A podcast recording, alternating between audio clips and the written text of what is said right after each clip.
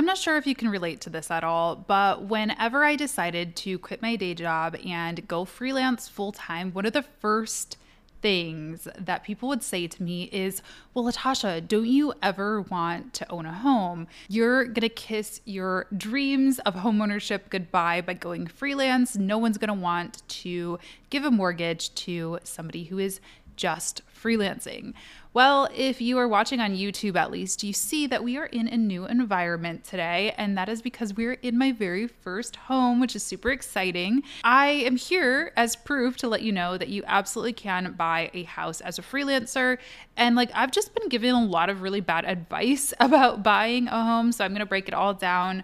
Of course, this is not financial advice, I'm just a normal person figuring this stuff out. So, this is just my experience and what worked for me, but I did buy a home as a full time freelancer. So it is absolutely more than possible. Before we get into the content, though, I want to take a second to thank today's sponsor, which is my friends over at Descript. Descript is the tool that I use to share little cut downs of this podcast every single week across my Instagram and my LinkedIn and TikTok and everywhere else that I like to post content. In short, Descript is what you get when you build audio and video editing software from scratch in the era of AI.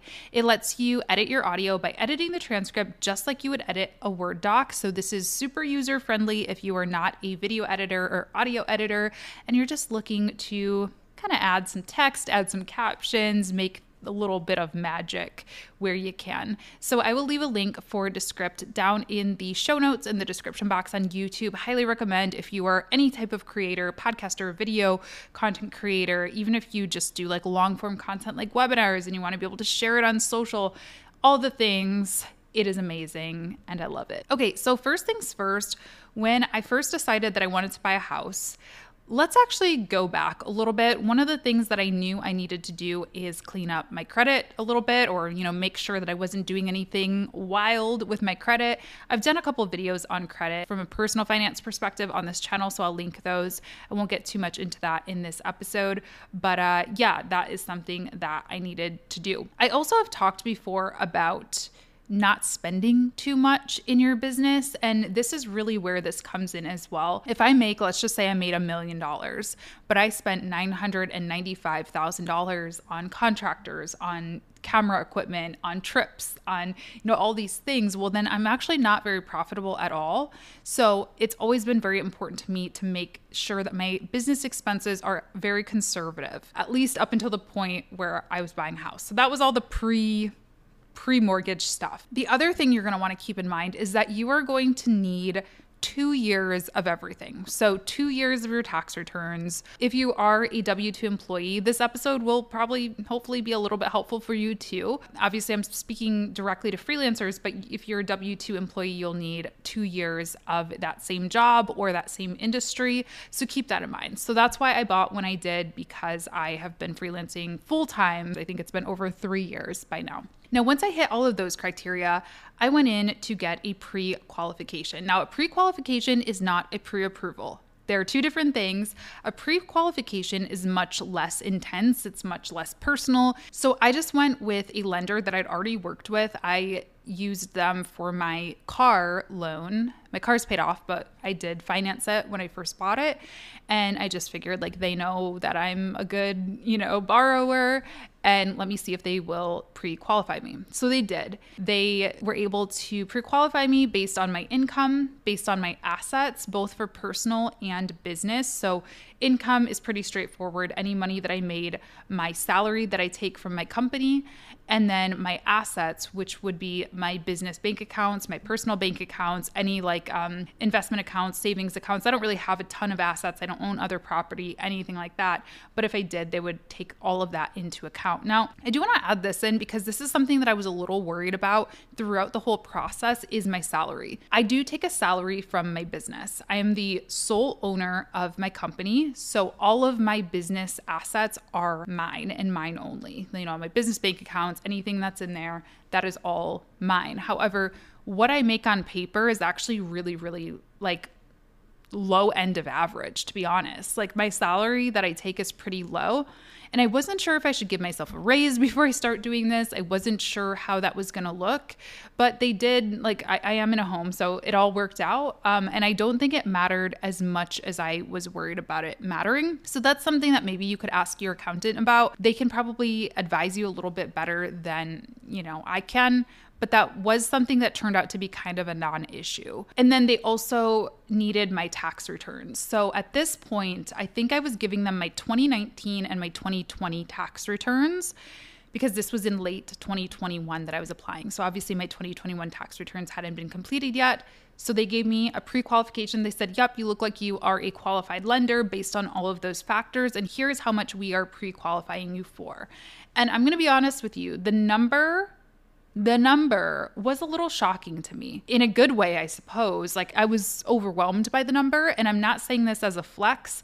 I'm saying this because, you know, mortgage companies, any type of creditor, they are going to try to stretch you to the maximum. They want you to spend as much as they can get you to spend because that is going to be interest and money for them. So just keep that in mind. Again, not professional advice here, but like I operate on a frugal kind of lifestyle when I can. So when I saw that number, I knew that I was going to set my max budget for shopping at like half of that. Really, if I could get a third, I would be really happy. And I think my home actually did end up being about a third of what they pre qualified me for. So just keep that in mind. Just because you can buy it doesn't mean you necessarily should. Oh, and I also want to mention that this was a question that came in on Instagram as well. Did I purchase with somebody? So, for the purpose of this video, when I am talking about purchasing our house, my house, whatever, it is based off of my everything. The reason for this is because one, my job is creating content that helps educate freelancers. And so part of me wanted to just see if it was possible and go through this experience so that I could help you all out. So I did want to see if I could do it on my own.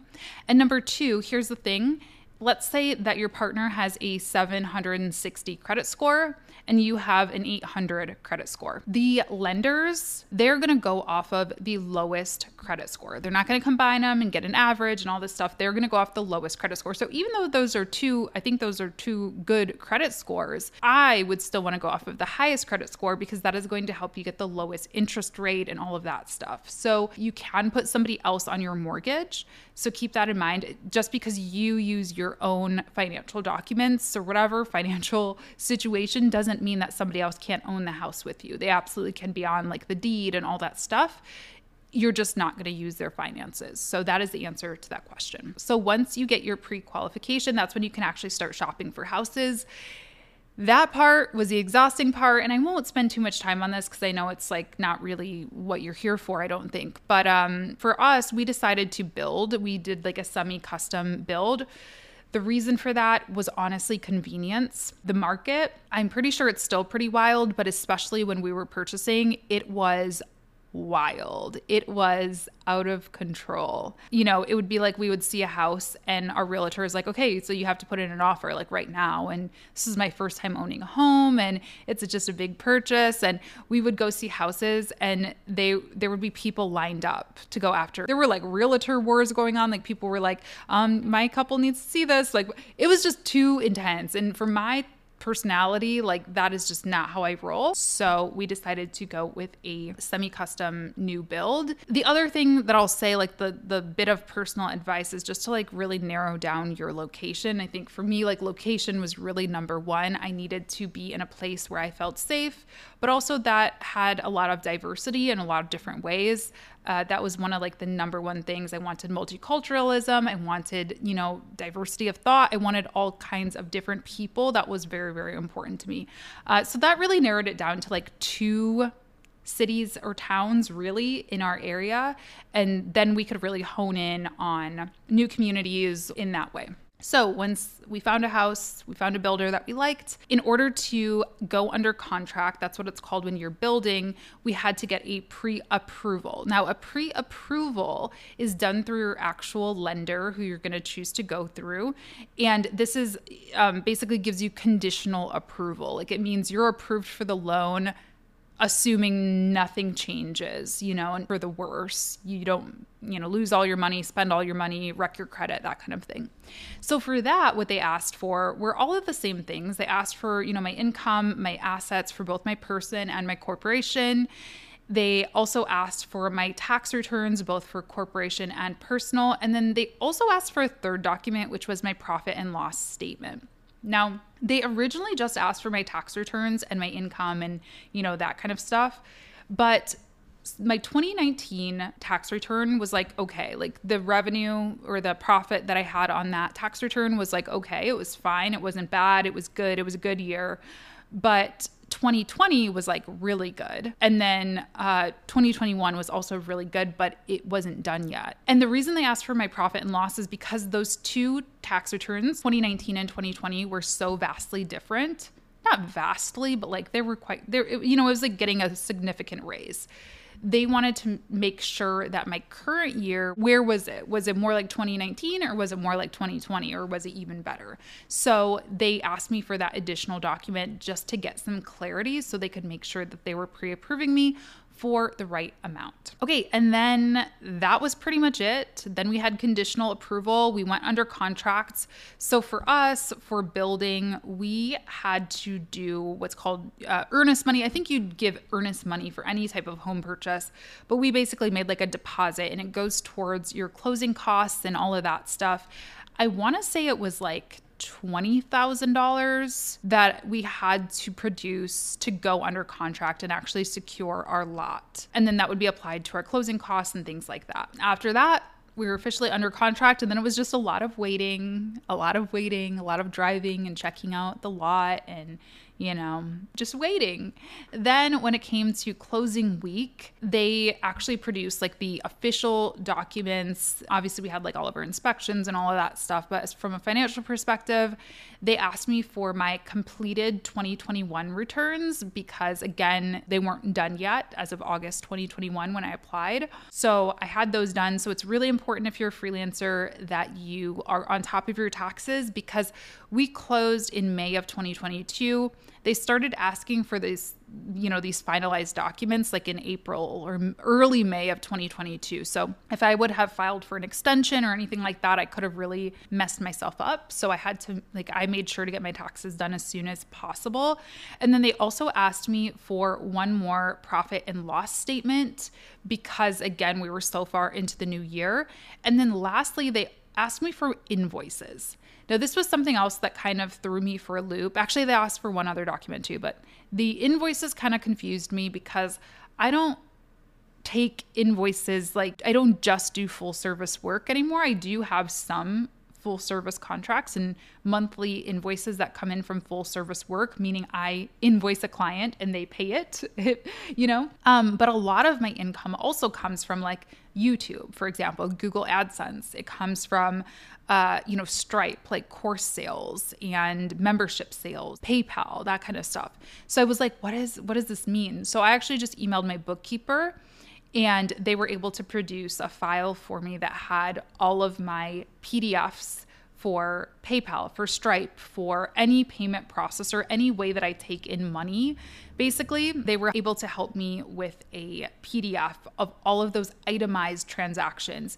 And my lender just asked for two months of invoices. And basically, they just want to make sure that you know what you say you're making is real money and that it's coming from like a legitimate source i suppose they also asked me to document one large transaction so if you have I don't know how they categorize a large transaction to be honest but i think i had a transfer of like $10000 at the end of the year that i it was part of a bonus that i paid myself or something like that. It was like a $10,000 transfer to and from my accounts, from my business account to my personal account. So they just asked me to verify that that money was cleared and what it was for. So, same thing if you're getting any large gifts, you know, if you get married and you get like a large amount of money or something like that, you'll need to actually document that and they may not include that as a part of your assets when it comes time to closing. The last document they asked me for at closing was like right before, it was probably four days before we closed. So this did really stress me out because I was terrified they were going to be like, "No, we changed our minds. You actually are not qualified for this." Because they they said like, you know, because of your self-employment income, we just want to get a clear picture of your finances or something like that. So they actually asked me to go to the IRS website and download some files. I'll put up on the screen what exactly they were called. I had to log into my IRS account, which I actually didn't really have access to. Again, my, my accountant took care of that for me. So I was able to just dig through my accountant's file and find my login and stuff for the IRS website and get them what they needed. It was pretty easy, but it was a little stressful because I didn't really know what it was. And essentially, it was just a document that listed all of the money I paid to the IRS over the past couple years, all of my money that was reported as income, and just another like income verification essentially. And that was it. We just had to then, you know, produce the rest of the closing costs and all of that stuff. So yeah, honestly, it was I want to say it was easier than I thought it would be. You know, the way people made it seem was that it was impossible to get a mortgage as a freelancer, that you were just going to be in this paperwork nightmare. But if I can give you advice, or again, this is not technical financial advice, but just like person to person, you know, my experience is investing in professionals when it comes to the finance side of your business, if that is not your strong suit, which it is not mine it pays off for stuff like this because you know when i did have a quick question about a file or an irs thing or a profit and loss or whatever my bookkeeper was able to produce it for me so quickly and easily. And even just having my books up to date having my taxes up to date, those things all really, really helped me. And they probably will help you as well. Instead of being like super unorganized and not knowing how much money you made and not knowing what, you know, all of that stuff is so, so important.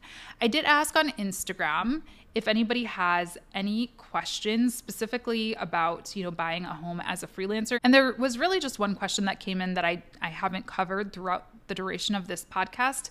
This is from valerie.virtual she says i'm so excited for you. Did you guys buy together? Also did you get an fha or government loan or just pay cash? This is a really great question. I think i already addressed the buying together uh, question. So for the financial perspective, this was done 100% through self employment income and all of that stuff. I did always know that, you know, he has a traditional job, like a normal quote unquote salary job. So I did always know if we did run into a hiccup, if they were like, you know what, we can't verify this self employment income, that we could put him on and probably get approved that way. It's just, I had a little bit of a better credit score and I just wanted to see if I could do it so I could report on this for you. That was one of the big reasons. The second question Did you get an FHA or government loan or just pay cash? Um, I have mentioned before on my social media that I my goal was just to save money and just buy pay cash for a home. That was a while ago before I had really done a lot of like personal finance research and discovery. And also, the market was different. Things are way more expensive. I could have still made that a goal, I could have still done that.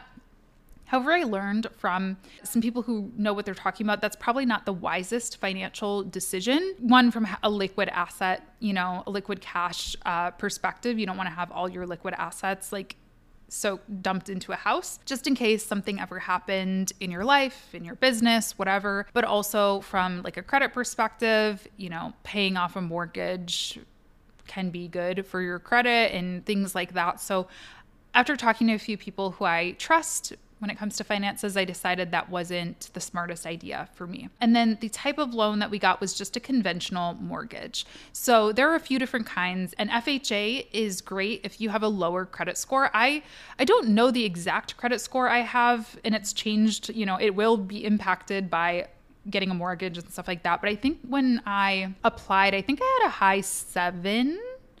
I think it was pretty close to eight if I'm not mistaken. So it was a pretty good credit score, I would say. So I qualified for a conventional, but if you have a lower credit score, let me just look it up really quick. I think a conventional, yes. Okay, so a conventional loan to qualify for that, you have to have a credit score of 620. And what a conventional allows you to do as well is put down a lower down payment if you want to. An FHA, you can have a lower credit score but you're going to pay higher interest and mortgage insurance, I'm pretty sure. Again, I'm not an expert at this, so definitely talk to like your lender, talk to your realtor, whoever, they can probably give you some good advice on which one to apply for or which one you'll qualify for. And you'll get this in your pre qualification and your pre approval information. They'll tell you what you qualify for. And then a government loan, I think you might be referring to like a USDA loan maybe. If you're looking somewhere rural, that's a good thing to check out as well because there are different, I don't know all of the requirements for that, but you can look into that. We're not really r- rural. We're like kind of border of rural and suburban. So this is not USDA qualified land or whatever. Um, also, one last thing that I want to say about buying cash I still plan to pay off my mortgage much quicker than you know, they tell me I have to. So, this is something to keep in mind too. If you're like me and you're like, you know, I really like to live pretty debt free, or low debt at least, you do not have to take 30 years to pay off your mortgage. You can make extra payments. So I haven't decided exactly. I need to wait until I get all of my monthly expenses and stuff figured out.